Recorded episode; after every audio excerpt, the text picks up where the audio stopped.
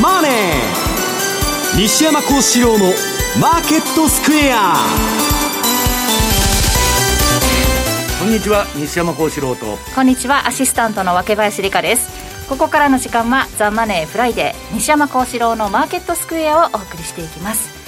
えさて今日はマネースクエアの社内研修ということで、えー、皆さんマネースクエアの皆さんはお休みとい。うことで、はい、西山さんと私そして後ほど鎌田さんも登場していただいてお送りしていこうと思っております、はい、さて昨日ね西山さんとたまたま仕事でご一緒してたんですが、はい、なんか昨日はいろいろありましたね、まあ、150円つけてえ えー、ドル円も150円。うちの猫のね命日だったんですよ、ね、あそうなんです。亡くなって1年経ったと。早いなとまあ、あの相場なんですけどね、えー、まあ、今もちょっと町田先生と喋ってたんですけど、はい、町田さんまあ、今までのツケが回ってきてるっていうかね、えー、まあ、その今はね、日本企業も円安で下駄履いてうんぬんなんだけど、うん、それまでの間、それに下駄、あの円安に乗ってるだけで、何にも次の戦略を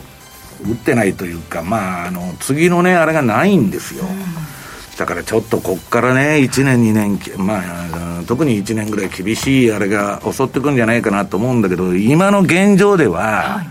アメリカの今、決算シーズンですけどね、えー、業績、まああの、そんなに悪くないとかね、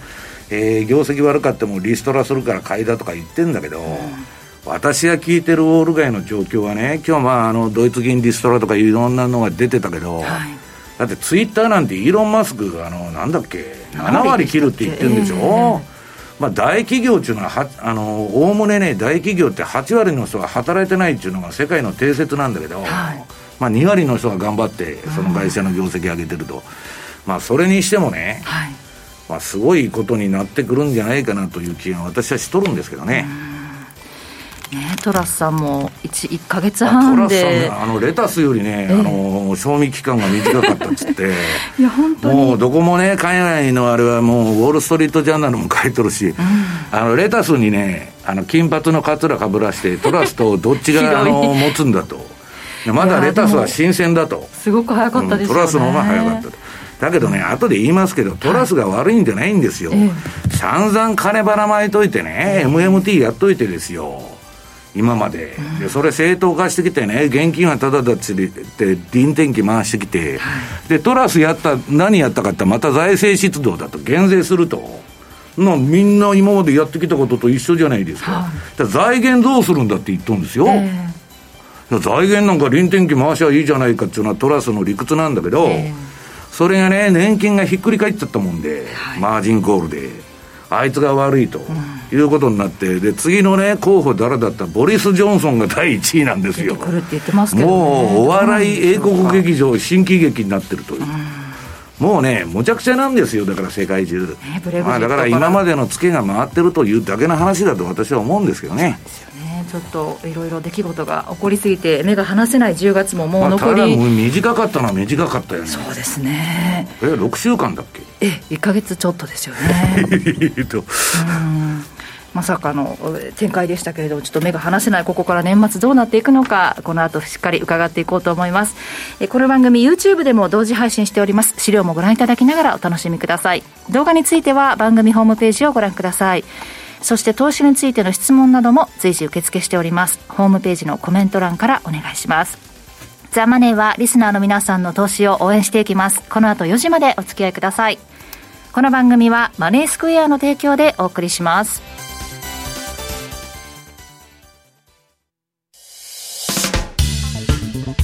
お聞きの放送は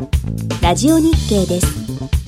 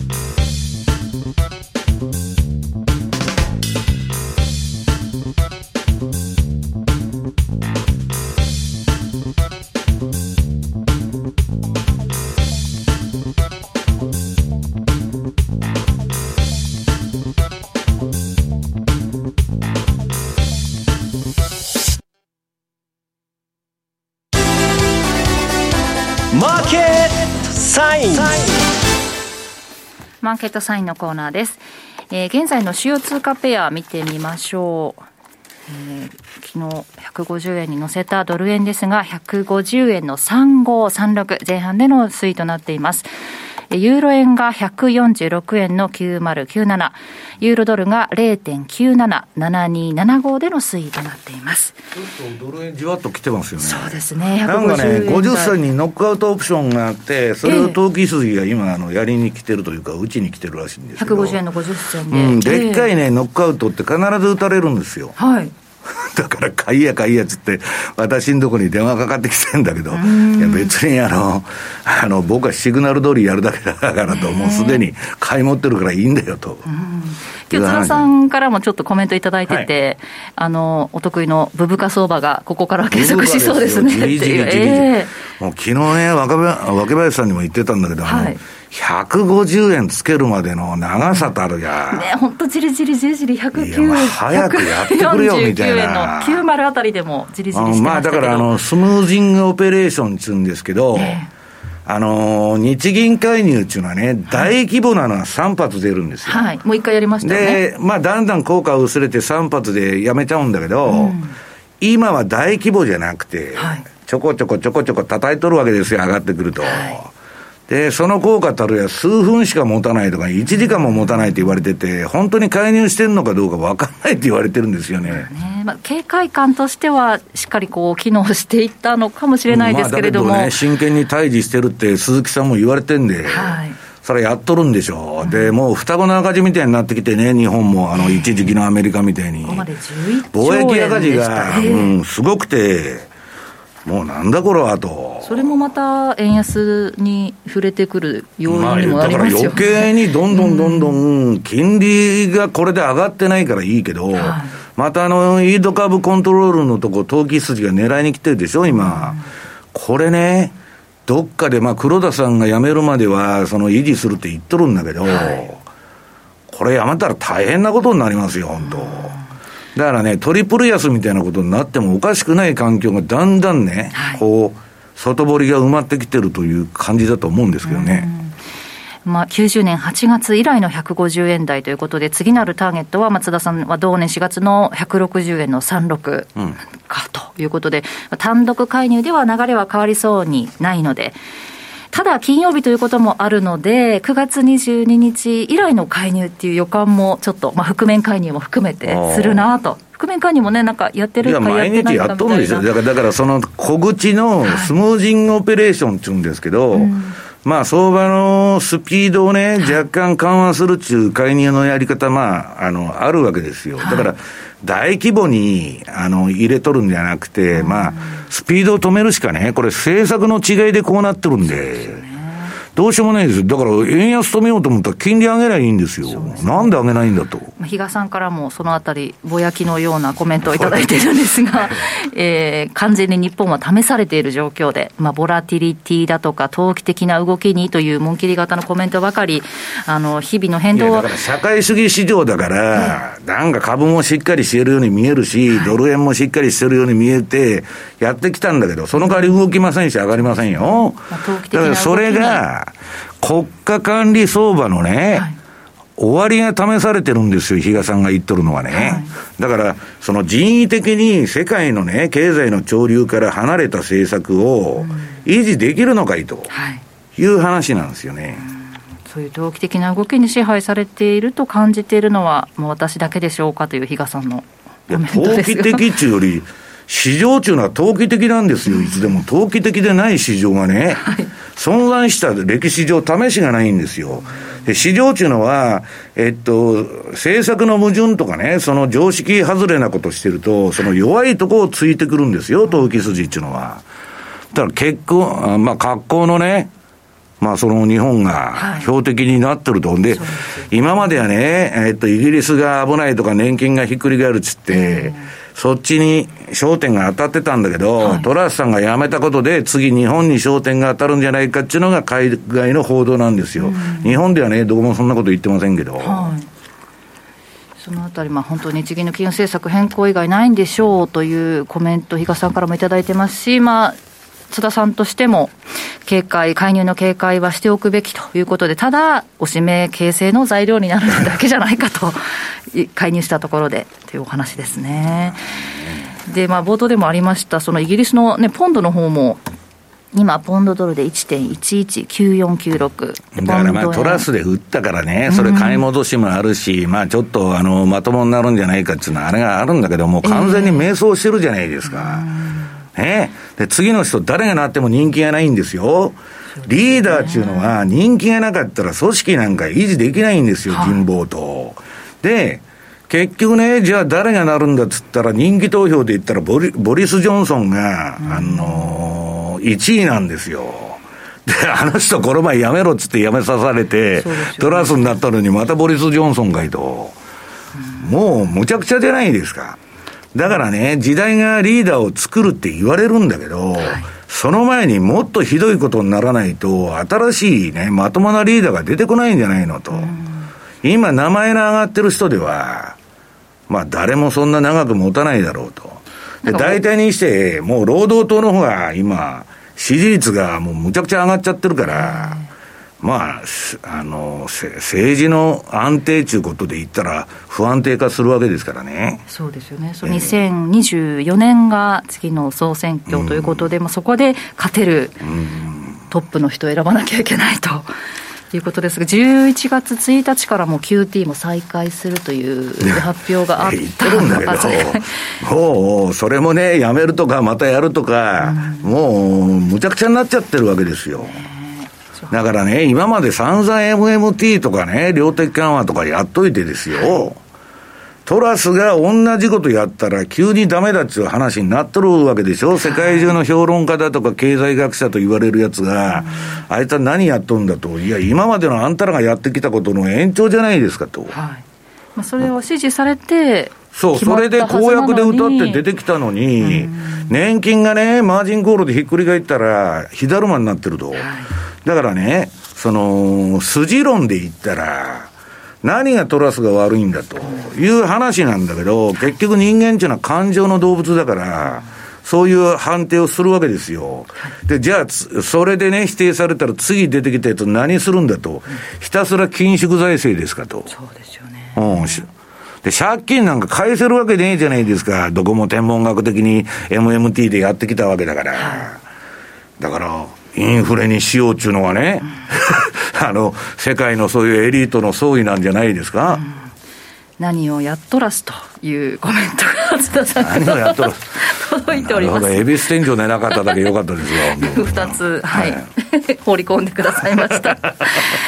まあ、あの一応、ポンドには影響はないようですが、スナック氏がなるのか、ジョンソンさんが再登板するのか、注目したいという お話をいただいております。はい、はい、ということで、えー、週通貨ペア見ていきましたが、ここから西山さんからは、スーパーバブルの崩壊と円キャリートレードと。今までやってきたツケが回っとってね、もう本当は市場中のは2019年で終わっとるんですよ。で、あの時も、えー、金利のカーブがおかしくなってね、そろそろ景気後退かと。いうことで、で、ウォール街はね、飯が食えなくなったんで、結局その、また量的緩和やれっつってロビー活動をやってね、はい、短期資金から、市場から自分とこの資金引き上げて、はい、で、レポ金利の急騰中事件を知ってて起こしたわけですよ。で、短期金利上がって大変だと。で、また QE やれってことで、やったわけですよ。で、それで命拾いしとったところが、さらに命拾いしたのが、コロナで。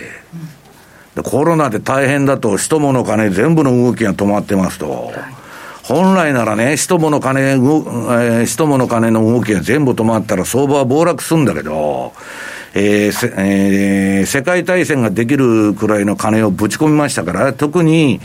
えー、アメリカが小切手をね、各世帯にばらまいたわけですよ。でそれでインフレになっちゃったと。だけど、その間ばらまいた期間は、アメリカ株が一番大暴騰したわけですよ。不景気にもかかわらず。だから結局このリーマンショック以降の相場っていうのは何だったかって言ったらね、大きくは企業業績なんかどうでもいいんですよ。それはね、個別のあの濃淡ありますよ。その景気とか買われるとかダメなとか。だけど、結局、えー、政府とか中央銀行のばらが巻き金によってね、はい、えー、5ドル借金して1ドル経済成長させてきたと。で、経済成長はそんなしなかったんだけど、金ばらまけばばらまくほど経済っていうのは弱体すんでね、弱体化するんで、あれなんだけど、株とか不動産とかそういうなんだけは、もう金がジャブジャブで行くとこはなくて、全部リーマンショックの前のピーク以上の値段になっちゃったわけですよ。はい、で、それでずっと行こうと思ってたんだけど、そのばらまきのツケが回ってきてですよ、インフレになっちゃって。で、今度逆金融相場と逆業績相場が来てね、はい、もう今これから始まったばっかりなんですよ、まだ。だからまあそれどうすんだよということが深刻になってんだけど、で、日本はですね、えー、黒田さんがどうせ不景気になるやろと。はい、ね、来年からは。だから金融緩和でいいんだって言ってるわけですよ。それも一理あるじゃないですか。うん、なんでこんな時に金融引き締めてんだと。世界中金融引き締めてね、不景気になると。で、日本だけは金融緩和にしといて日本が復活するんだと。いうね、ストーリーはいくらでも書けるわけですよ。だけど、そんなこと言ってる間に双子の赤字とかね、物価は上がって給料は上がらないと、黒田やめろと、何やってんだというふうにさっきのトラスと一緒でなってくるわけ、これから。だから4月が任期っつってるんだけど、こんなもんで160円とか70円とかなってきたらね、それもわからんでという感じなんですよ。で、えー、官僚っていうのはそういう世論っていうのを一番気にしますから。ね。そうすると、ちょっとあの、介入もやらざるを得ないとか言って今やっとんだけど、私が言うように金利上げたらいいだけでしょと。いう話ですよ。で、まあ、1ページ目じゃない、2ページか。えー、っと、日銀の円買い介入とドル円相場、これ言ってるように、でかいのは3発なんですよ。これ、榊原さんがやった時の円買い介入ね、97年、8年の。で、これ3回やっとんだけど、まあ3回で、大体まあ、これ、外貨準備の1割使って、まあやめちゃったわけですよ。で、その後、命拾いしまして、要するに命拾いじゃないんだけど、あの、ロングタームキャピタルと、あの、例のロシア危機が起こりましてですね、ロングタームキャキャピタルの破綻と、円キャリード、キャリートレードの巻き戻しで、めちゃくちゃなこれ円高になっとるじゃないですか、その後。だから、まあ、これは助かったのか助からないのか知りませんけど、まあ、ものすごい円高になっちゃったと。それも短期間にね。で、今やっとる覆面介入っていうのはこういうね、皆さん、でっかい介入じゃないの。ボクシングで言うたら、これ腰の入ったストレートのパンチを打ったわけです、3発。だけど、ジャブっつって相手を牽制する様子見のね、小出しの介入を今やってますよと。で、えー、介入をやったかやらんかは言わんと。はい、まあ当然ですよね。自分のあの麻雀で言ったらね、麻雀牌倒しながらゲームやるやついないですから、当たり前の話じゃないですか。で、えー、ドル円の1時間足見るとね、これまあちょっと図で見にくいかもわからないんですけど、まあ YouTube 見てる皆さんはね、このあの青い枠でかか、囲ったとこ、これドル円のまあ直近の1時間足なんですけど、ひ、長い髭足が出てるの分かります？はい。明林さん見えますよね。はい。これ全部介入なんですよ。で、介入っていうか、円買いして、はい、そう、円買いしてストーンと下がるんだけど、待ってましたと、ごっちゃんです言ってみんな買いに来るわけ。ですね。そう。で、スーッと戻っちゃうから、これ面白いんですよ。私のね、これ1時間足の短い。私はね、皆さん言っときますけど、日足と週足でしかこの売買やってないんだけど、まあ別に5分足でも1時間足でも何でもシグナルが出るわけですよ。これ介入入れとるのに、シグナルが、一切変わってないというか、黄色くなっても良さそうなもんなんだけど、砂漠に水をまくような介入になってるから、スーッと髭足で戻しちゃうんで、売りシグナルが全く出ない。まあだから、金利を上げるしかないんだけど、それしないんだからさ。どこまで行ってもね、別に200円でも300円でもね、それ行ってもおかしくないし、かといって株が急落したら100円になってもおかしくないというね、凄まじい、えー、なんか、環境に来てると。だから、逆に言えばね、今円売ってったらいいんやと。もう160円はね、規定路線とかね、通過点とかね、150円も60円も、みんな言い出しとんだけど、相場地の皆さん落とし穴がありましてですね、調子に乗ってやってると、ね、踏み込んだとこボクシングで言うと強烈なカウンターパンチが飛んできて、一発で KO される。はい、で、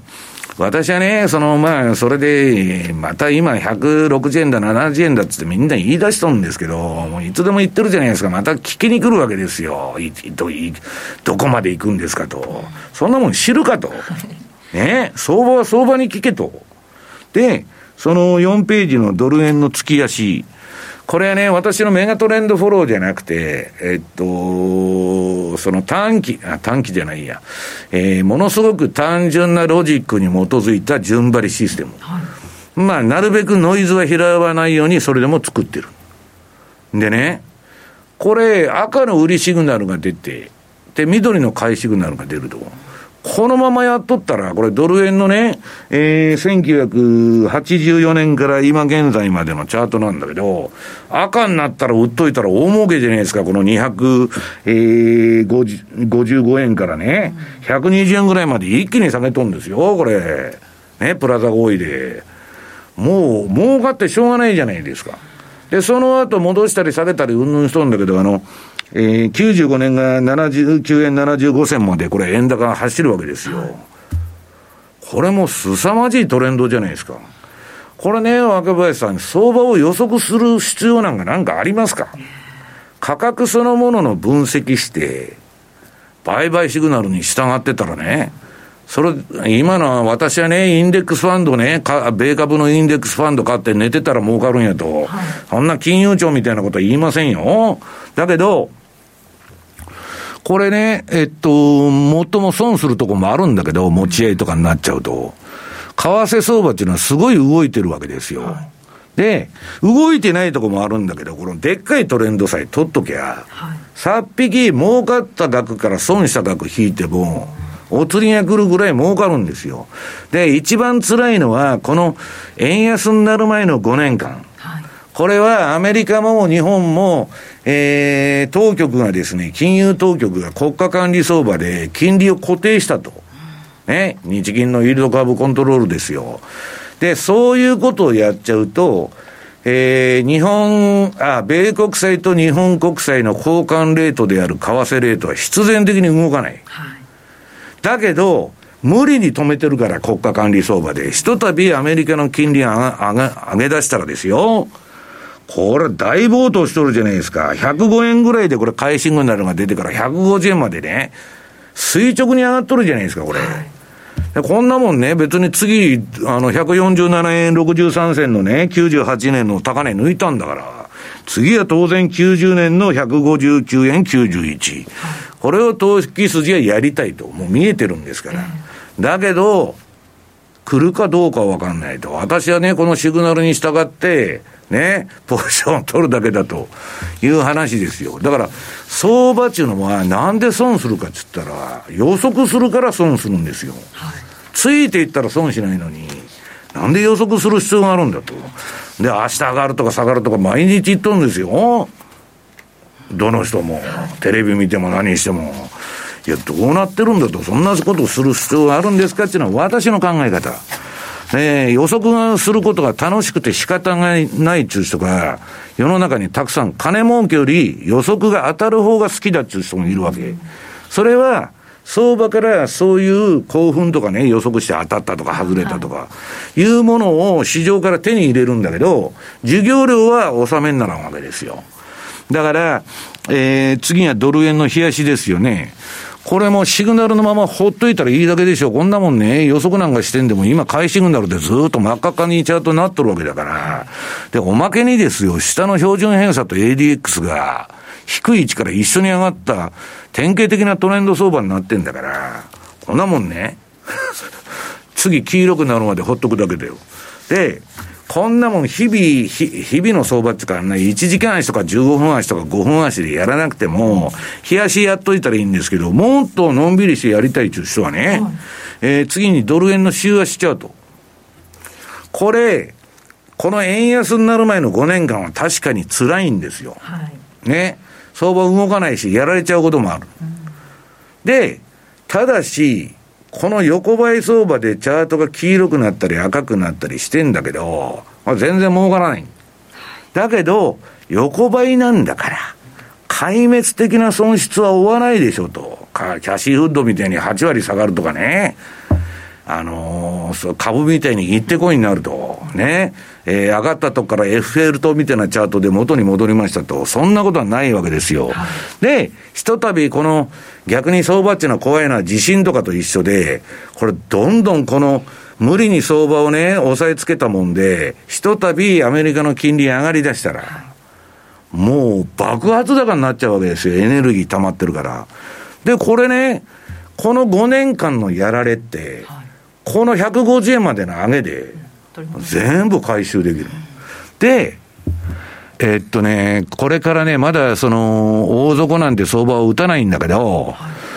まあ今年から下げ出してね、まあ来年の年末まで下げたとしましょうか、2年間ぐらい。そうするとね、うまい人でもね、まあ買い中心に入ってる人は買いしかやらないと。まあ過去儲けた5年分の、えー、利益は全部飛ばすっていうのはデータで出とるんですよ。まあ5年で済んだらいいけどね。はい、で、まあ私の周りでもね、米株でやられたとか日本株でやられたっていう人結構いたんだけど、この今のトレンド相場でね、結構取り返したっていう人が多くて、為替で。うん、為替もそうだし、えっと、まあ、いろんなものが動き出したんでね、金利が動くと全部の商品が動くんで、で、まあ、あのー、まあ、一息ね、ついてるっていうのが、まあ、昨日結構来てましたけど、あとね、えー、ユーロ。はい。あ、これ間違ってる。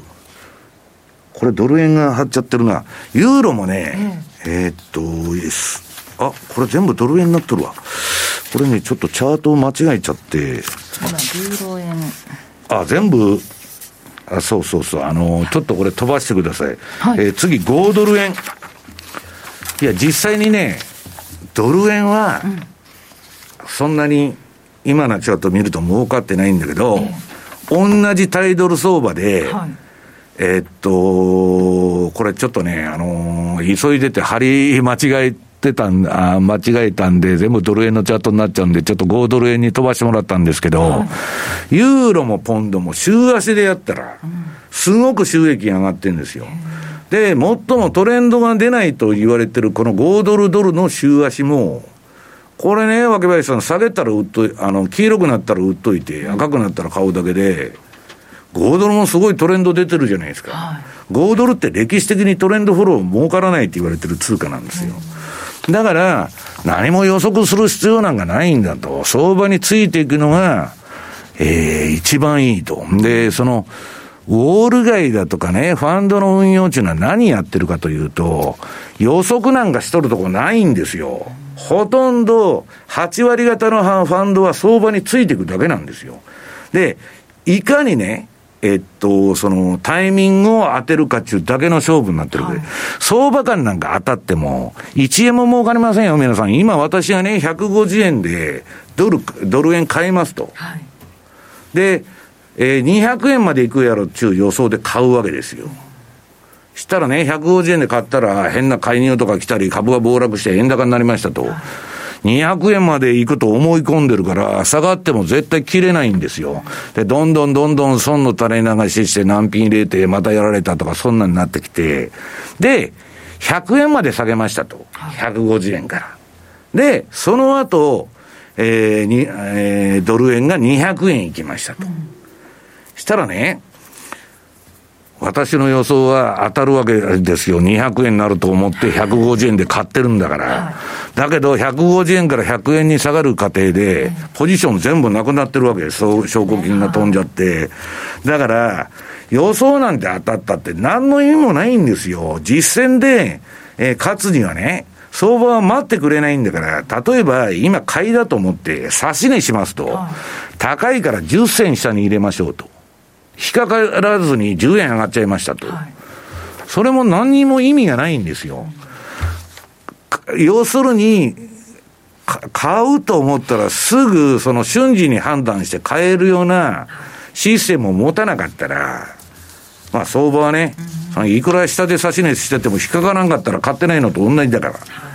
まあだからそういうことが相場の実践やると痛いほどね、えー、損したり何したりして経験から、その、あれしてくるんだけど、口だけで相場やってる人は、実践でポジション持ってないわけだから、なもんね、わしは当たったぞと200円いったやないかと。いや、あんた150円から100円いってから200円いってもしょうがないでしょ。それがね、日本の銀行なんですよ。日本の銀行の予測って本当に当たるんですよ。私がね、シカゴのブローカーいろいろ聞いてたら、日本の銀行の相場感がすごいと。私はそんなわけないだろうって言ってるのに、いや、本当に当たってるんだと。ところがね、3ヶ月切りなんですよ、大体シカゴの先物商品って。はい、予測は当たるんだけど、その3ヶ月先の。その今言った私のあれと一緒で、例えば相場上がるって予測しといても、その前にドカーンと下がってから上がるわけ。はい、と銀行ポジション全部なくなって、で、あいつら儲かっとるんか言ったら損してますって言っとるんですよ。だけど、相場感は当たってるんだと。いや、そんなもん当てたって意味ないだろうと。いうのがね、私の見方なんだけど、まあ世の中はね、その当てるゲームに熱中してる人が多いわけですよ。はい、で、相場と儲かる、相場で儲けることと予想が当たることは何の関係もないんですから、予想当てたってしょうがないんですよ。その収益を上げないと。そこら辺が、まあ、あの、問題になってくると。で、もう時間来ちゃったのか後のコーナーに。え、3時でもう引けたの？はい、今もう引けてます、ね、じゃあ、鎌田さんに来てもらいましょう。はい、先に登場していただきましょう。はい、日経平均株価大引けを迎えて、116円38銭安い、26,890円58銭で終えています。この後、鎌田記者に詳しく伺っていきます。以上、マーケットサインのコーナーでした。お聞きの放送は、ラジオ日経です。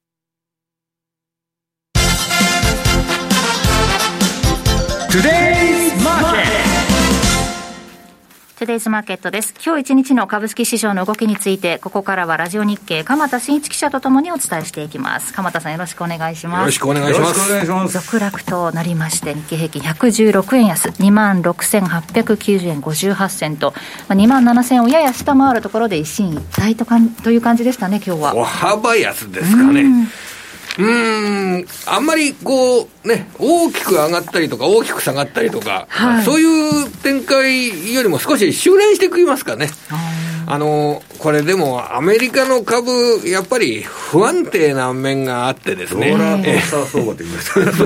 日本はこれ往来相場ですね。あの、高値安値限定的の往来相場。で、アメリカは今の形だと下げ相場の中で時々戻る。なるほど。えそれで決算発表が結構盛んになってきてるので、それで中にはこう弱い見方が、で、株価が半分になってる株だと、決算発表を行って、それでその決算内容は現役であんまり良くないという状況なんですけど、それで売られないと、当面の悪材料はもう織り込んでるんだなっていうことで、ショートを持ってた人たちが買い戻して、それで上がるというような傾向なんかが、結構アメリカでも見られて、ね、その連続ですよね、最近ね。そうですね。そう、もう売りの、こう、下落相場の中で時々戻るっていう、そういう展開なんですね。鎌田さんが前言ってた洗いだったっけ？洗いというのは何の洗いですか、いやあのじあのローン会社あったじゃないですか、向こうのあの自動車ローンの。はいはい、カーマックスかなんかかなあそそうそう、えっ、ー、と、なんだっけ、あれがなんかあんまり業績が良くななかったと。あ車の関係ですね、うん、ええ、あのアメリカはもともと株価半分ぐらいになってる会社がすごく多いですよね、あの今までのこの10、ね、1年間の高値の中で半分ぐらいになっちゃってる株が多いですよね、うん、だからあの業績の発表があって、大体悪い決算というのかな、あんまり冴えない決算も多いんですけど、株価の方はなかなか下がらないという状況の段階には入ってますよね。アメリカの決算が良くて、その内容が日本でこう反映されたりっていうありますあります。えっ、ー、と今日は、えー、あの上がってる株を見ると、えー、例えば売買代金のトップのレーザーテックすごいですね、これ2543万株の商いですよ。大体日本の市場ですと、1000万株できるとですね、あ失礼失礼、億円です。売買代金ですから、2500億円です。今売買代金。大体日本の市場は1000億円の売買代金ができると、おお、この株はできましたね、ということになるわけなんですけど、レーザーテックは今日一銘柄で2500万株という、そういう状態で、2500億円。という単位で。で、いっぱい上がってますね。4.5%上がってますね。4.5%、850円高、1万9430円。そんな上がってんですか？これですね、あの、今週の一つのポイントですけど、半導体製造装置メーカーの買い戻し、うん、これが見られました。あの、世界的に。うん、えっ、ー、と、あの、やっぱり日本の市場よりももっと大きい市場でいうとですね、あの、うん、オランダの ASML という半導体製造装置メーカー、これが一番時価総額の大きな会社ですね、半導体製造装置メーカーの中で。それで、決算が発表されて、7、9月期の受注高過去最高更新、うん、あの、悪くなってないじゃないかっていうことですよね。うん、で、株価の方はこの1年間で半分になっていた。高値かで安値で半分になっていた。それで、それが、この決算発表が水曜日のアジア時間だったんですけれども、その後、水曜日のアメリカで6%高、木曜日のアメリカで3%高。で、ASML が上がったので、それで半導体製造装置メーカーに買い戻しが活発になって、うん、あとは、あの、ラムリサーチって会社ありますね。ラムリサーチも木曜日に、えー、これも8%ぐらい上げるというような展開になって、それで半導体製造装置メーカーがよく上がって、じゃ今日はだから東京エレクトロンも4%上げて、あとは、ね、アメリカの流れを継いで日本にもそれが波及してるそうです。でも日本もですね、あの、半導体製造装置メーカーですと、日本も世界的な会社があります。うん、これが、やはり、あの、西山さんや私がですね、はい、あの、40年前ぐらいに行ったディスコですよ。ディスコあったな。これ、あの、6146のディスコっていう会社があるんですけど、はい、この6146のディスコという会社は、これが、今日は7.9%高、半導体のウェハーを切る機械、はい、切断装置、これのあの大きな会社で、で昨日決算が発表されて、業績上振れ、はい、それで今日すごく上がってますよね、8%近く上がる。はい、同じぐらいできてますね。このあたりが本日は一つの特徴ですよね、うん、半導体関連株が高いぞと。東京エレクトロンもね、まあ、売られすぎた反動が出てるとだから、これは誰もですね、うん、今度高値抜いてくるだろうっていう、そんなこと言ってるわけじゃありません。もちろん。あの、半分にやった会社ですその出来高っていうのはね、うん、こんな高い株、誰がやってるんですか？これはみんなトレーダーでしょうね、これ。トレーダー。トレーダー。だって今日、これ、えっ、ー、とですね、売買代金ってこれ分かります？まだ出てません？これ、売買代金っていうのは。全体ですか、えー、全体の売買まだ固まってないと思いますけれども、えー、今、例えばですね、あの、上位3社で売買代金、今日4500億円なんですよ。はい、上位3社だけで4500円。これね、あの、日経レバレッジ ETF も含めてですけど、4500億円。で、他も4500、7000、6000、5000、えー、5000、3000、2000って大体ですね、これ。うん7000億円から8000億円ぐらい、ね、あの10位までに入ってるわけですよ。レーザーテックが1位。それで、これ、上位10社で、大体8000億円できるとするじゃないですか、7000億とか。これ、全体の商いって、あのまだ固まってないんでしょうけれども、2兆 ,2 兆5000億円ぐらいですかね、これ。今の、はい、2兆6000億円ぐらいですね。だから、これ30%ぐらい、うん、あの、今のぼーっと、あの、ざっとした計算で。ウエイトが高いってことですよね。うん、これ、これ昔、昔のデータで先導株比率って今、あんまり口にしなくなりましたけど、あの、上位10銘柄でこのぐらい占めてるぞっていう比率が、おそらくこれ、継続的なデータはちょっと今取ってる人いないかもしれませんけど、今日高いはずなんですよね。うん、だから、その、なんだっけ、インデックス ETF 並みにレーザーテックが賑わってるそうそうそうです。だからこれを見ると、要は、すごいことですよね、でも。動いてる株に、トレーディングの資金が集中してるっていうことですから、だからこれはもう理由はやっぱり、業績がいいとか、それよりも、いっぱいできてるとか、人のお金がたくさん集まってるとか、だからお金が集まってるから、そこにお金が集まるっていう考え方をした方がいいでしょうね。だから、これはね、要は、10銘柄とか、今回の場合、今日はね、3銘柄っていう感じで、あのソフトバンクグループも含めて、こう、こう集中してる、一部の銘柄にお金が集中してるということは、要はこれは、他がにお金いってないってことですから、手詰まりってことなんじゃないですかね。だから、なるほどまあ、これでいい、まあ、やるもんないから、レーザーテックやろうと。そう、いい、集中していくと。これで、いっぱいいろいろな会社が、業績がこっちがいいかもしれない、こっちはどうかっていうことで、いろいろ買う銘柄が分散化されてるとですね、あの、他の株もできたりするんですけど、今日は集中化ですよね。この傾向が結構高かったんだろうなというふうに思ってます。なるほど。これが結構強い、強い株は半導体関連株。はい逆に弱かったところでいうとどうでしょうか？鉄道株ですね、これは。まあ、これまで買われていたところ弱い浜田さん、インバウンドでいいんじゃないんですか？あのこれは今週の半ばぐらいまでは、鉄道株の新高値、鉄道株、デパート株、えー、新高値相次ぐっていう状況です。うんうん、今日鉄道株安い、あの、オリエンタルランドも安い。要は、あの、今まで買われてきたレジャー関連株やあ旅行関連株、このあたりが売られてるっていう傾向ですけど、まあ、が入ったり、まあ、売られ、買われすぎの反動が出てるってことですももちろんそういうことになるんですけど、ただ今日、あの、新聞で見ると、そんなに大きな記事じゃないんですけれども、あれと思った感じありませんでした？あの、厚生労働大臣が20日、コロナ感染者が再び増加に転じたとの見方を示すっていう、こういう見出しの記事が。葉っぱ、葉っぱになるの、ね、フランスなんかでもちょっとね、言われているというお話ですこれは今、やっぱり、もう、足元ってすごく、えー、日本人の外出需要本格化、新幹線がかなり混雑っていう、えー、そういう外国人ばっかりですよ。そうそうそう、もうホテルも非常に需給が今、逼迫してきてますよね。ね、で、ただ、そういう状況の中で、えー、厚生労働大臣の再び増加に転じるっていうような、その見通しを示したということで、えー、そうなると日本人というのは、これはやはり、あの、これはいい面でもあるんですけれども、やはりコロナの感染者を、えー、抑制させるっていうことに非常にこれ、当然ながら力を入れてるとい。うことで、それで日本人一人一人も、えー、相手に移すことによって、えー、相手の生活に、えー、結構マイナスの面があったらいけないなっていうことで、かなり自粛をする国民にありますよね。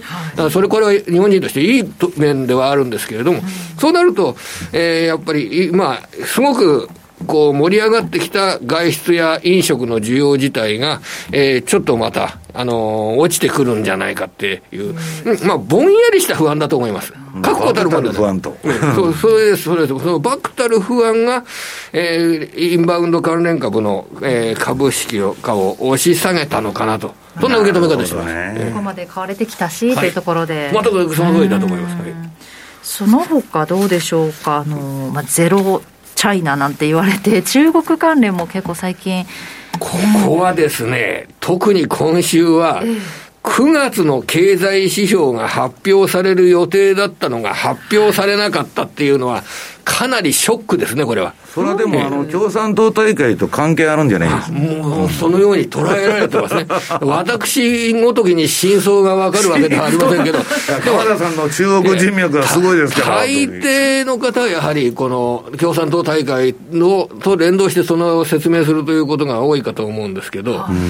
あの、9月の経済指標が出てきてないんですけど、ただ出てるものが一つあって、大事なものが一つありましてね、あの、国家統計局は9月の経済データを発表しないんですけど、えっ、ー、と、中国記者工業協会、ここが自動車の業界団体ですけどね、9月の中国国内の自動車販売台数、えー、25%増加、261万台って発表してるんですよ。はい、だからこれ261万台っていうのは年間ベースだと3000万台超えるんで、これはレベルとしては高い数字。うん、で、8月までのデータを見ると、中国の自動車生産は、えー、7月が31%増えて、8月が39%増えてるんで、おそらくこの、えー、中国の業界団体の発表、9月の発表数字を見ると、えー、9月も上向きという形になるので、うん、あの、自動車関係の会社、これは7、9月期決算がですね、うんちょっと楽しみな部分があるんだろうなという、そんな考え方をしてます。これ、あのー、データから基づく考え方。それと、これ昨日もこの番組の中で申し上げたんですが、あの、貿易統計において、日本の輸出、これが数量ベースで7ヶ月ぶりに9月は、えー、輸出が数量ベースで上回った。7ヶ月ぶり、うん、金額ベースだともう円安ですからどんどん増えてますよ。それが数量ベースで7ヶ月ぶりに増えて、そう。それで、自動車の金額が1年前に対して自動車輸出が2倍以上になってる。はい、という形なんで、国内で作った自動車が、えー、輸出が増加しているというのは、これは事実です。日本の経済統計が間違ってなければ。これアメ、アメリカも、アメリカも2倍になってますし、中国などはですね、これ、えー、4倍ぐらいになってます。中国はね、4倍になってます。あの、調べてきました。9月のアメリカ向けの輸出は12万台で72%増加。中国向けはアメリカの4分の1ぐらいなんですが、4倍になってます。日本の設備投資意欲はね、すごい強いというのを、先週もお話しされてましたもんね。これは日銀短観におけるデータだと16%で設備投資が増えるっていう傾向になってますから、あの、日本企業は、えー、今、調子のいい状態。日本国内で調子のいい状態。日銀短観っていうのはね、やはり日本の設備投資が強いってことを示してますからね。中国でどうなんだってところですよ、ね、これはですね、あの、すごく今日ちょっと覚えておく必要があるなと思ったのはですね、値下がり率ランキングってあるじゃないですか、はい、東証一部の。この2番に6101の津波って会社が入ってるんですよ。はい、津波。7%以上の下落で1082円。これが、あの、歴史のあるですね、工作機械メーカーで、アジア。アジアに強いんですね。工作機械メーカーで。特にアジアに強いのが津波。うん、あの、iPhone ですとかの、加工機械ですとかを納入するっていうことで、昔から知られてる津波が、業績の下方修正を発表した。今日一時に発表したんですかね。それで中国で需要が落ちてる。それで値下がり率ランキングに、これひょっとしたらですね、いろんな意味合いがあるかもしれない。あの、日本の設備投資は強いと先ほど申し上げましたよね。で、でも中国でこれ落ちてる。ということは、えー、要は、中国におけるものづくりにリスクが出てきた。という形で、それで中国の生産が縮小している可能性がありますよね。その代わり、アメリカの中で半導体を作るとか、熊本で作るですとか、そういった傾向がこれから盛んになってきて、えー、これはあの国防の意識ですとかも背景にあるわけですけど半導体、鎌田さん、ガチンコになっちゃってるじゃないですか。そそれですよ。それでもう、あの、マイクロンだとか、もう、あの、アメリカのニューヨークででっかい工場を作る。で、TSMC は熊本で、えー、すごい給料の高い人を雇って工場を作る。で、一方で中国における半導体投資っていうのは、本当にアメリカから半導体技術が入ってこないっていうことになって、ギリギリね、が、どういうことになれば。人までやめろって言ってるわけだから。こうなった場合、中国の工場の稼働率が落ちるということは、これはかなり警戒しなければいけないことですよね。当面そこでそうなっちゃってるわけですよね、だから。そうです、そうです。もうもちろんこれ、政策関係の話になりますからね。あ米中の対立っていうようなものが、具体的に投資の動向に影響を与えてる可能性があるので、それで今日、この津上の大幅安、中国で工作機械の需要が7、9月期落ちたっていうことを理由にした急落。これはね、注意しなきゃいけないかもしれない。為替の、まあ、想定のレートが、円安が進んだことで、円建てで計上している欧米向けの売り上げが減少したことも影響したということもそれが、あの、津上の、あの、はい、下方修正の影響でもあるんですね。はい、おっしゃってますけど、一時は8%以上下げたという。はいこれは本当にあのこれから先という観点からですね、あの実はこれ、注意してみなければいけない要素になるかもしれませんね、これは。うんそしてでは、まあ、決算、来週からは日本がね、本格化してくるというところですが、アメリカでは IT 系も発表されますね、ね。鎌田さん、来週はどのあたり見てますか？やはりもう、月曜日、一番最初の段階でですね、はい、あの日本電産の決算発表があります。はい、これはあの中国において、電気自動車向けのモーターの供給ということで、その中期的拡大が株価の支えになっている会社なんですけれどもね、今申し上げたような、あの世界で中国でものづくりをするという経傾向に大きな変化が現れるのであれば、これは、あの、非常に、えー、大変な出来事になってきますんでね、あの、日本電産株価の位置を見て確認すると、大発会の高値が1万3800円。で、今日の値段7700円です。はい、まあ、これだけ中国リスクといったものが意識されてるわけですよね。実際の決算発表で、えー、この日本電産、長森会長、社長、どういった観点で、えー、先行きを見るかということは重要になりますね。うんその他決算関係でいうとどう、どのあたりでしょうか、ね、あとはこれは加工組み立て産業、先ほど申し上げたように、自動車については、はい、えー、特に国内で、えー、自動車を作って輸出している会社については、えー、割にの収益があの上がっている可能性があります。ただ一方で、あの、スマホ関係、スマホ関係はですね、中国における需要が、極めて厳しいんですよね。あの7、7%から8%ぐらいダウンするっていう傾向が、スマホには続いてます。だから、ポートフォリオ、日本株のポートフォリオを作るにあたって、私自身は、スマホよりも自動車のウエイトの高い会社の方が、えー、あまり業績の下方修正プレッシャーは少ないんじゃないかという、そんな意識をしてます。はい。その他アメリカではまあ、マイクロソフトですとかアルファベットアップル、アマゾンインテルなど大手が。重要ですね、えー、本当に日本の方々の中でも特に若者などを中心にやはりアメリカの強い株の下がったところっていうのをお持ちになられてる方っていうのはたくさんいらっしゃるでしょうからね、うん、ここで、えー、ガーファムなどに業績の悪化するそういった陰りが出てないっていうことになると、えー、株価の方が短期的に上がるということはあり得ます。あの今週の話題は一つネットフリックスですよね。ネットフリックスの会員が、えー、7、9月期は増加に転じたということで、株価の方がもう10%以上1日で上げた。えー、その前に、あの、6ヶ月前の決算発表では1日で株価が33%も下がってるんですけど、まあ、あの、要は下げてきた株ですね。下げてきて株価が半分になった会社については、悪材料で株価が下げないということを確認して、じゃあショートポジションを持っていても効率が悪いからといって、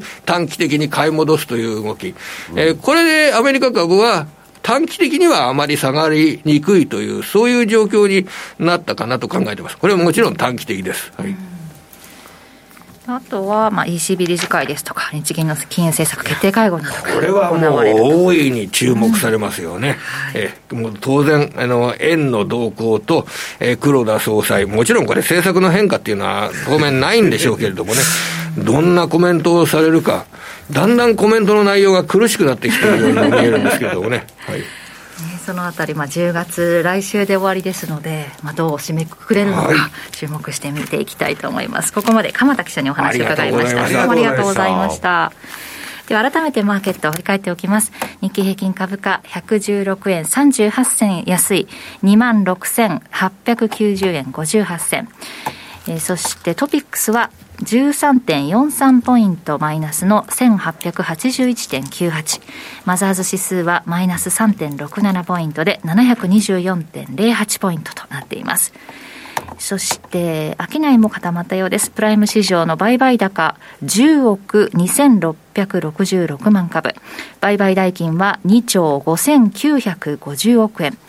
えー、そして、全体、プライム市場全体の値上がり銘柄数は、えー、350銘柄、全体の19%。値下がり銘柄数は1422銘柄で全体の77.4%。変わらずが65銘柄でした。そして商品も見ておきましょう。で、えー、直近の国内の金先物です。7810円で、えー、24円の下落。マイナス0.5% 0.3%。えー、直近の東京原油先物は1キロリットルあたり7万4760円。410円安。マイナス0.54%となっています。ではここで一旦お知らせを挟んでこの後西山さんに今週のアメリカ株についてお話を伺います、はい、以上トゥデイズマーケットでしたお聞きの放送はラジオ日経です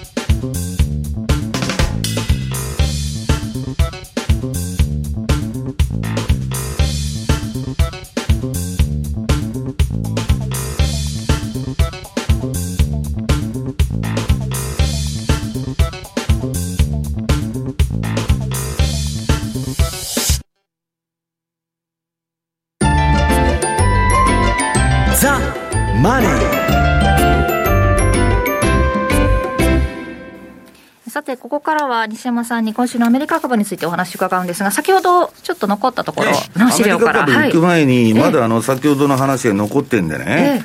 で、私はね、まあ、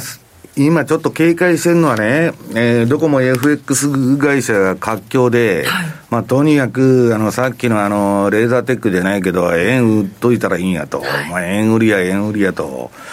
まあ投資家が殺到してるんですけど、はいまあ、あのー、私よく言うんですけどね、ブームだとか、ね、年金2000万円足りないブームとかね、はい、えー、なんだっけ、岸田さんの世界、えー、っと、資産倍増なんとかとかね、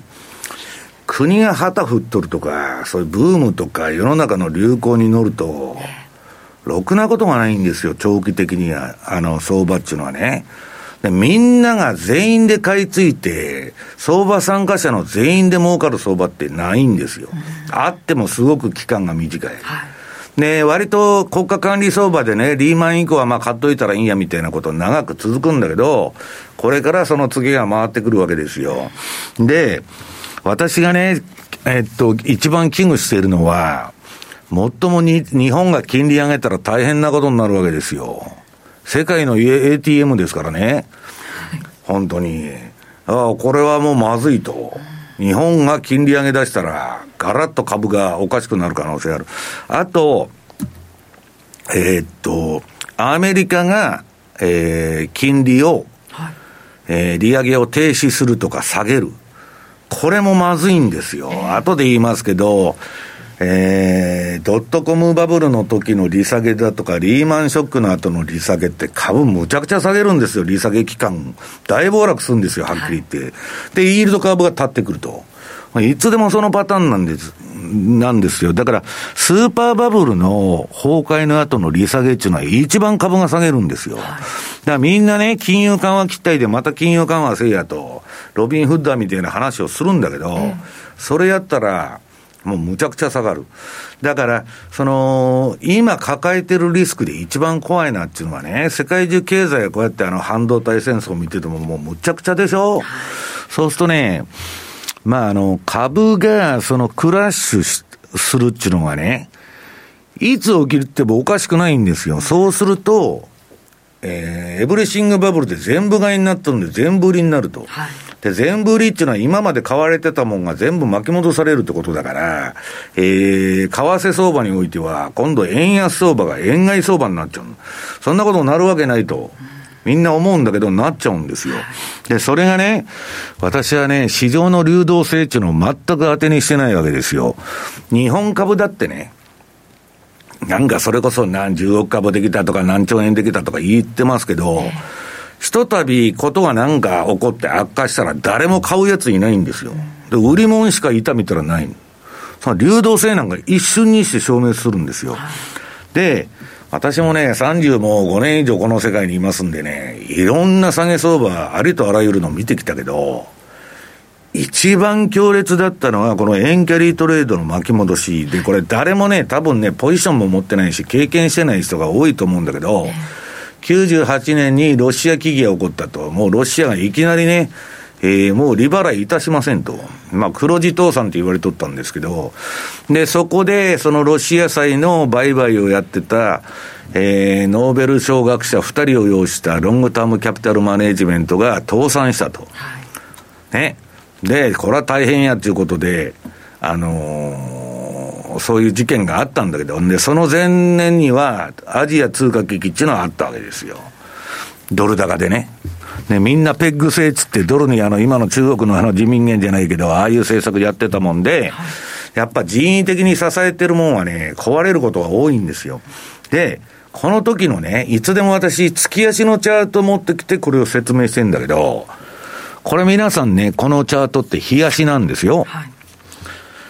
これそれまであの、上げてね、下げてやっとるんだけど、いくら上がったって下がったって、一本のチャートの長さって知れとるじゃないですか。はい、このローソク足の。これね、135円付近から、まあ、ある日の夕方ね、いきなり落ち出したんですよ。何の前触れもなく。まあ、三角持ち合い崩れみたいになってんだけど、で、なんやこらと。はい、ええー、みたいな感じで、で、ロイターとかブルームバーグ見たら値段がとにかく、すごい落ち方してるわけ。ちょっと見たことないような。で、これ3日間くらいで、私がいつでも言ったの135円から108円まで落ちとるんですよ。で、これ24時間為替だから回ってるから、冷やしチャートでこうやってなってんだけど、私の体感の実感としては、1日で108円まで落ちたような感覚になってるわけです。何にもビットない。どこの銀行証券会社聞いても誰も値段出さないと。マーケットプライスっていうのはないんですよ。マーケットプライスっていうのは何かって言ったら、その値で約定しますよと、相相手方が出す値段なんですよ。はい、で、じゃあ値段ついてるじゃないかと、これ。これインディケーションって言って、気配値っつうんですよ。うん、この端末に出てるのも全部気配値なんですよ。はい例えばね、今アルゼンチンとか大変なハイパーインフレになってるけど、アルゼンチン債とかね、昔あの中南米債、メキシコ債とかコロンビア債とか売りに行くと、はい、ブルームバーグで75って値段が出てるんですよ。で、実際にちょっと危機が起こったと。売りに行くとね、ビット20なんですよ、どこに聞いても。はい、全然違うじゃない。うん、その、端末に出てる値段と。そのぐらいね、恐ろしい流動性パニックで、一体何なんだと。これ、冷やしですよ。垂直に落ちとるじゃないですか。それも135円から108円まで。はい、こんなもん何にもできない。で、それに比べるとね、リーマンショックっていうのはのんきな相場で、次のページの5ドル円のね、これ冷やしですよ。私がいつでも見せてるのは月足だから、えー、この冷やしを見てもらうとわかるんだけど、105円ぐらいで天井売っとるでしょはい。これ若林さんに売ろうと思ったらいつでも売れるのよ、こんなん。で、みんな売らないで難品入れててひどい目にあったんだけど、こんなん売りトレンド、めちゃくちゃこれ儲かるんですよ、リーマンショックの。ね、私ここで売っとったんだけど、はい、こんなボロ儲けの相場じゃないですか。シグナルも合ってますもんね、うん、緑と。ああ、赤いの時売ってて、緑であの間違ったシグナルを教えてくれてね、やられることもあるんだけど、また、売りトレンドがでかいから、それも時間も早いんで、もう3ヶ月でめちゃくちゃ下げてるわけ。ただし、この時はいつでも売り買いができました。はい。ね。ところが一個また戻ってもらって、こののんびりしたチャート、リーマンショックで凄まじい大暴落だったんですよ。100年に1回の危機つってグリーンスパンが言った。この98年のロシア危機の時の落ち方見たら、いかに異常な相場かわかるでしょ？で、私は、まあ、こう、今年か来年か、再来年か知りませんけど、必ずこういう現象が来るだろうと思ってるんですよ。今の円安ブームの後は。ね。日銀もいつまででも今の政策維持できませんから、そうなった時に皆さんね、ちゃんとリグえたり、逃げ切れるかっていうのが、すごい大事です、ね、大事だというふうに思ってる。で、まあそれを書いたのがね、何がきっかけになるかわからないけど、もちろんアメリカだとか日本の金融政策、だから私が一番気にしてるのは株式市場のクラッシュだと、それが一番キャリートレードの巻き戻しを誘発すると。でね、えっ、とこれ、ルービニが言っとるんだけどね、まあこれ、くどとくどとは申しませんけど、あの、スタグフレーションになるんだと結局は。それもかって経験したことのないスタグフレーションが来ると。でね、今の状況を見てると、えー、っと、パブリックもプライベートエクイティも、とにかく株関係は全部ダメだと。もう IPO とかそんなも止まってるし、借り換えもできないとかね、えー、資金調達はかなり厳しくなってる。どこも。はい、で、強いとこは全部飲んだり、あとは銀行が乗り込んでくるとかね、ファンドが乗り込んできてファンド管理になるとか、そういう企業がこれからボンボン増えてくるんですよ。で、もちろん不動産。今アメリカ不動産やっと先が始まったばっかりですよ。で、不動産住宅って一緒のようなあれだけど、まあ、あのー、商業用不動産も、まあ、個人のあれも全部ダメと。で、ミーム株式は、まあ、あんなもんはね、えー、して株っていうか、爆地株みたいなもんで、最後はね、えー、下がって終わるから、まあ、それはいつものことなんだけど、暗号、スパック、債券、もうとにかくあらゆるところで信用収縮してんだと。で、今、日本のね、貿易赤字が話題になってるんだけど、このアメリカの借金ですよ。このピーター・シフが言ってんだけど、今31兆ドル。つい何ヶ月か前30兆ドルだったんですよ。あっという間にね、7、8ヶ月で1兆ドル増えとるやないか。なんやこれはと。これから金利が上がると皆さん、米国債の利払いのコストがかさんで、どんどん、えー、負債が膨らんでくると。で、今、あの、10年債はこのところ調子よく上がってるんですけど、まあ、負債の31、えー、1兆ドルの負債の4%は1.25兆ドル。これ、金利ですよ、利払いの。で、これがね、問題は負債のその平均残存、えー、年月、要するに米国債の平均の、あの、要するにアメリカの借金っていうのは米国債を発行して、はい、それ諸外国に買ってもらってんだから、ね。したら、その、諸外国に払う金利が上がるわけですよ。その、1兆も何兆も。で、これがね、平均残存年数5年でしょ。はいで、負債の3分の1は来年に満期迎えるって言っとるんですよ。こんな金利上がってるのにね、アメリカね、これ大丈夫かいという不安がもう市場に出てきてるんですよ。で、この借金を解決する方法は私がいつでも申してますようにですね、えー、インフレにして解決するというのは一つ。ね若林さんの飲んでるお茶一本ね、今、まあ100円か200円かそんなもんなんだけど、これ5000円になると、インフレで。と借金も小さくなるじゃないかと。あとはドルの価値を半分にすれば、はい、ね。えー、アメリカの借金は半分と。なぜなら、アメリカの、えー、国債っていうのは諸外国の人が日本だとかね、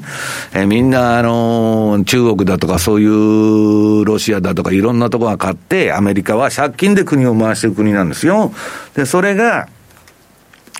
ドルが半値になっちゃうと。はい、ね。ドル安に持ってくドル、いやいや、ドル、そう、ドル安に持っていくと、ドルのまあ切り下げみたいなことをすると、はい、ドル半値にしたら、借金半分になるんですよ。まあ当然ですよね。はい、で、あの、反対側にいる、ドあの、米債を持ってる日本とか中国は、評価が半値になっちゃう。だからアメリカっていうのはよく考えてて、自分どこで負債が大きくなると、借金を人に押し付けるんですよ。ポート、彼らのその負債を他のポートフォリオに移すと。それがプラザ合意だったんですよ。ドルの切り下げとかね。だからそういうことをやらざるを得ないとこ、と、あの、ことにね、将来追い込まれることはもう必至と言われてる。で、それでもなんともならんと戦争になるんですよ。で、まあ10年国債もね、これあのー、チャート見たら、これ一番何が好調なんだってさっき、まあ、あの、ちょっと喋ってたんですけど、はいアメリカ金利上げるってインフレファイトどんどんするって言っとるんでしょ？で、これが皆さん金利のチャートで、まあ上上がるほど金利上がっとるってことですよ。で、債券のチャートっていうのはこの逆で、実際にはこれ10年国債のこれ金利のチャートなんだけど、我々が取引するのは T ボンド先物っつって、それを売るんです。で、シグナルは全部一緒ですよ、ほとんど。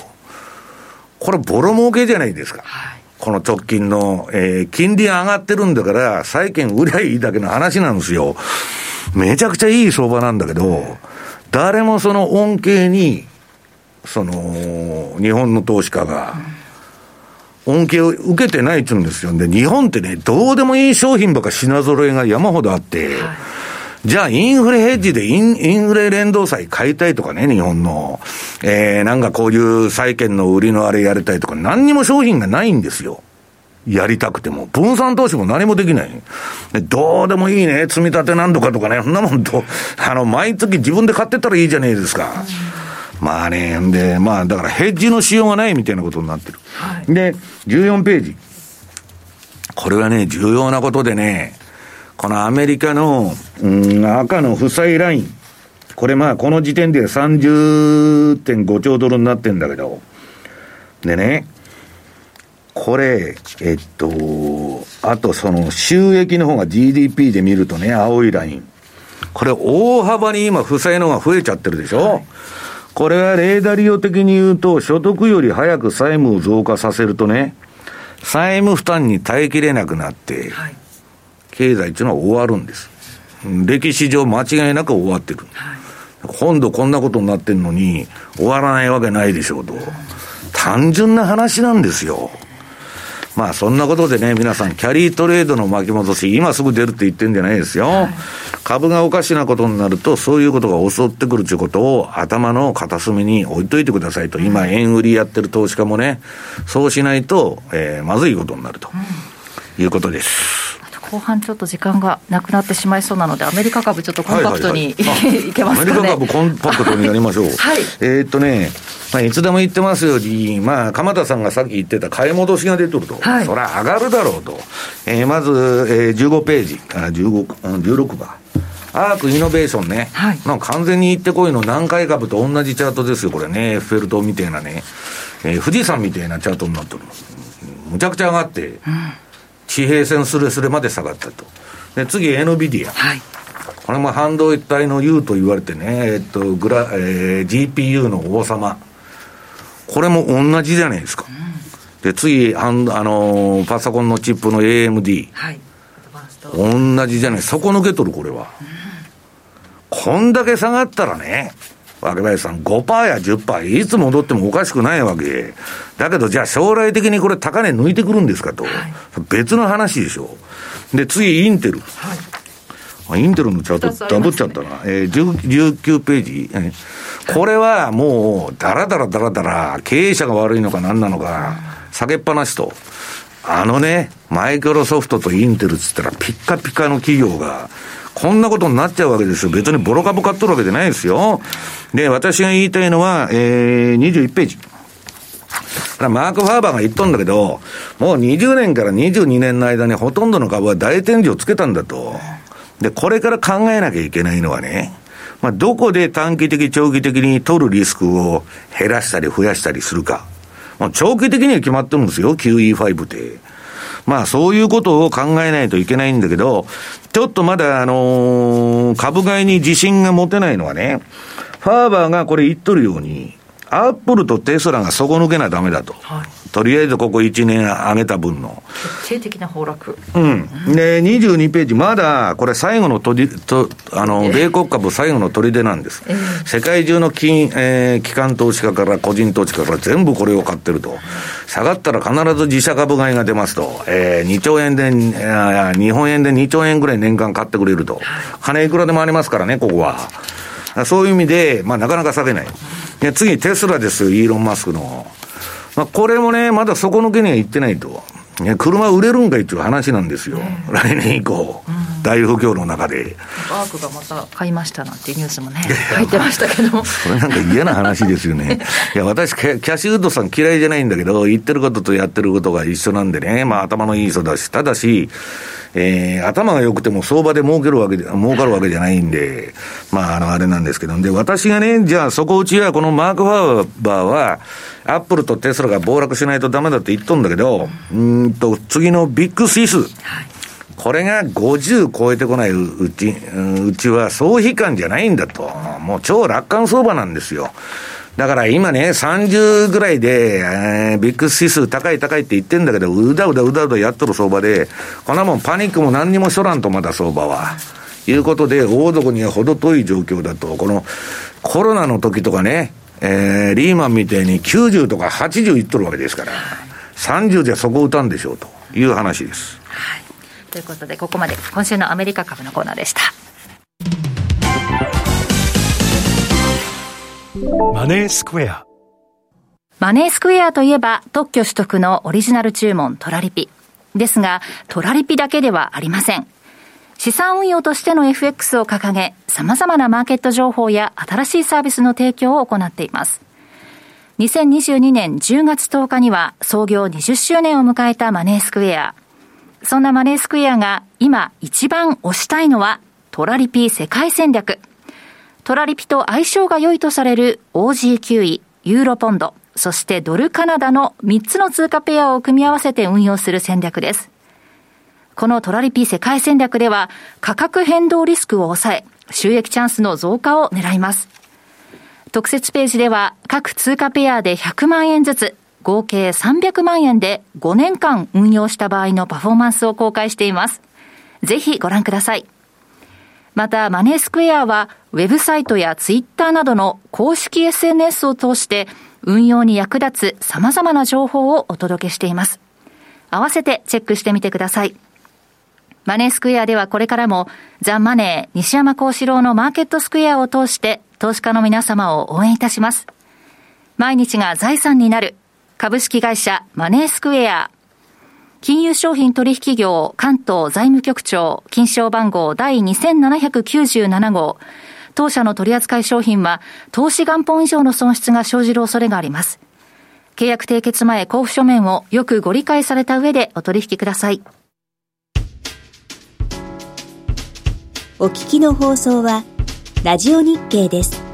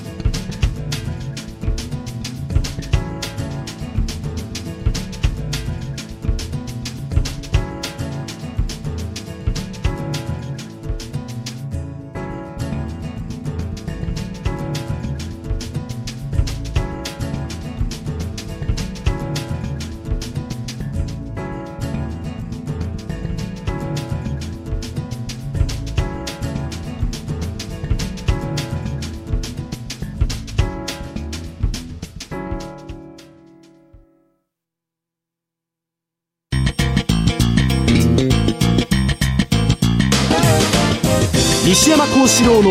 マーケットスクエア。えここからは西山さんに、はい、えー、マーケットの見方についていろいろな角度で教えていただきます、はい、今日下振れ市場リスクの測定。はい、まあ56分しか時間がないっちゅうんでちょっとパッパッパッとやっちゃいますけどえー、っとね26ページの、まあ、トラスさんが辞めたと。もうこれはいいです。わ、まあ、辞めちゃったんだから、はい、だけどトラスさんの正解と。えー、次にね、えー、見て、えー、っと、このモラルハーダード相場。家電ばらまいてね、もうむっちゃくちゃな政策を特にこの2年間コロナ禍でやってきたと。ね、財政出動から金融緩和から何からやってきたと。で、次のページ。その結果、アメリカの負債はもう天文学的になって、えー、金利もインフレになって上がり出したと。トラスがやっとんのは、アメリカの政策と一緒なんですよ。金ばらまいたらいいだろうと減税してね、臨転機で金回せやと。したら年金が潰れちゃったんで、えー、あいつはけしからんやつだと。何を言ってるんだって話でしょ。言っとる、やっとること同じじゃないですか。だから、世の中っていうのはね、おかしな話ばっかりなんですよ。で、30ページに飛んでもらって、まあこれがね、そういう記事が出てんだけど、なんでトラスがね、ケインジャンみたいな政策やっとるだけなのに批判されてんのと、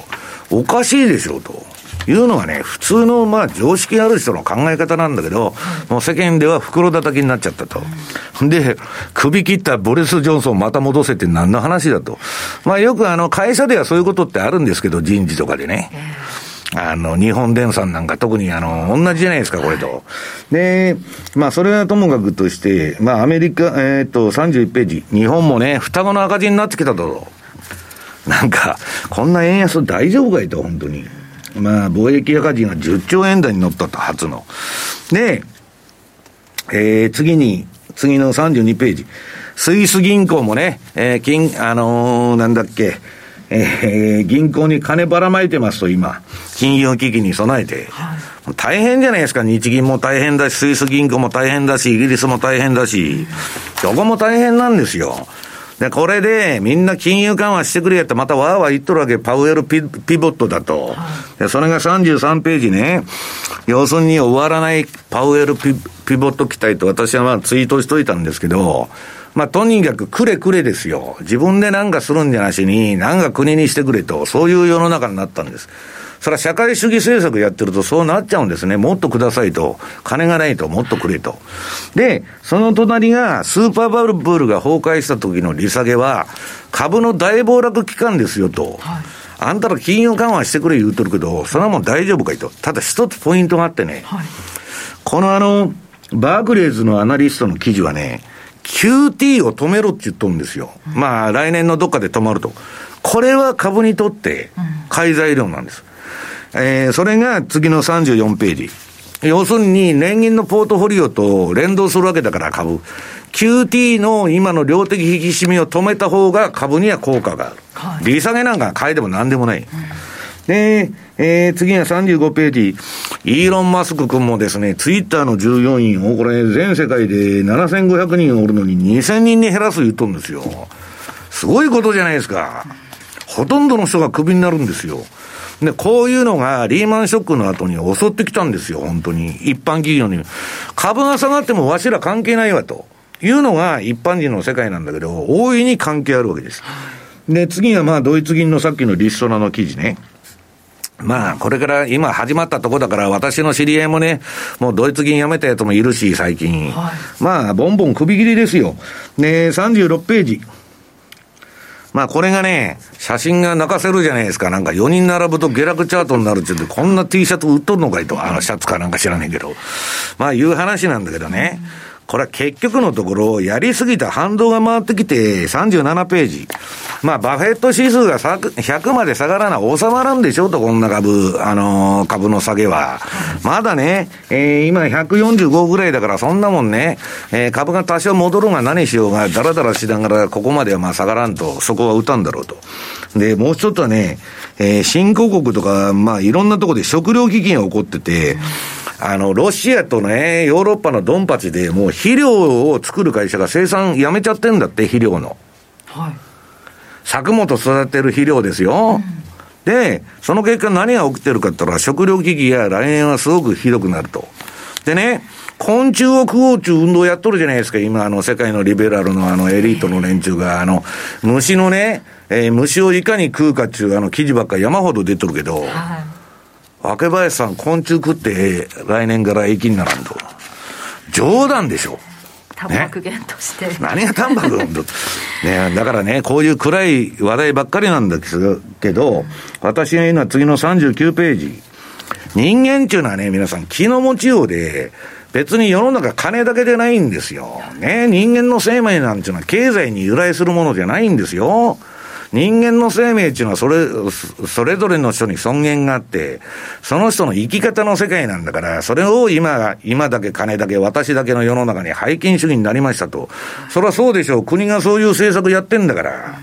ね。そのなんか大事なものが忘れられてる。このチャップリンのキッドがね、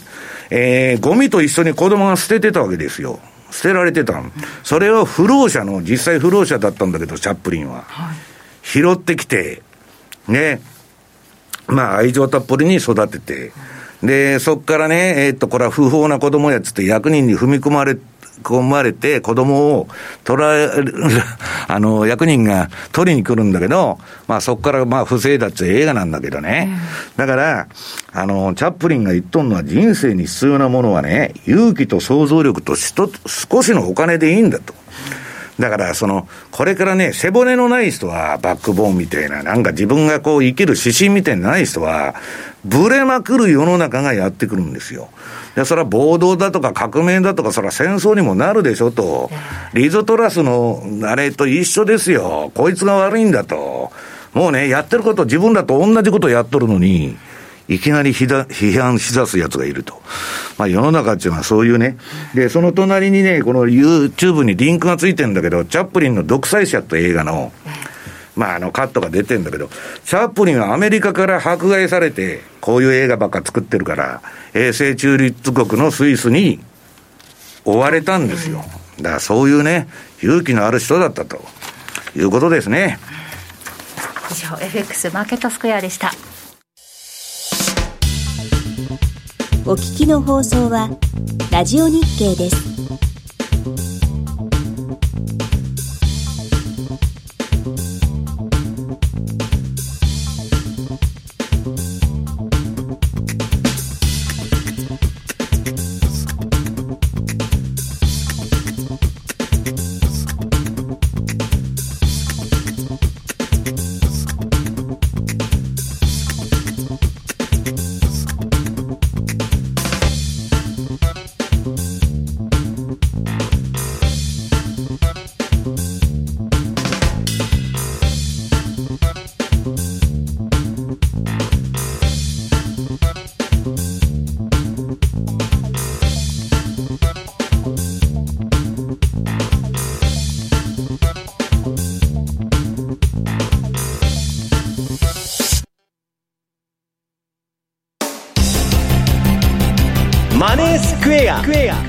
投資戦略。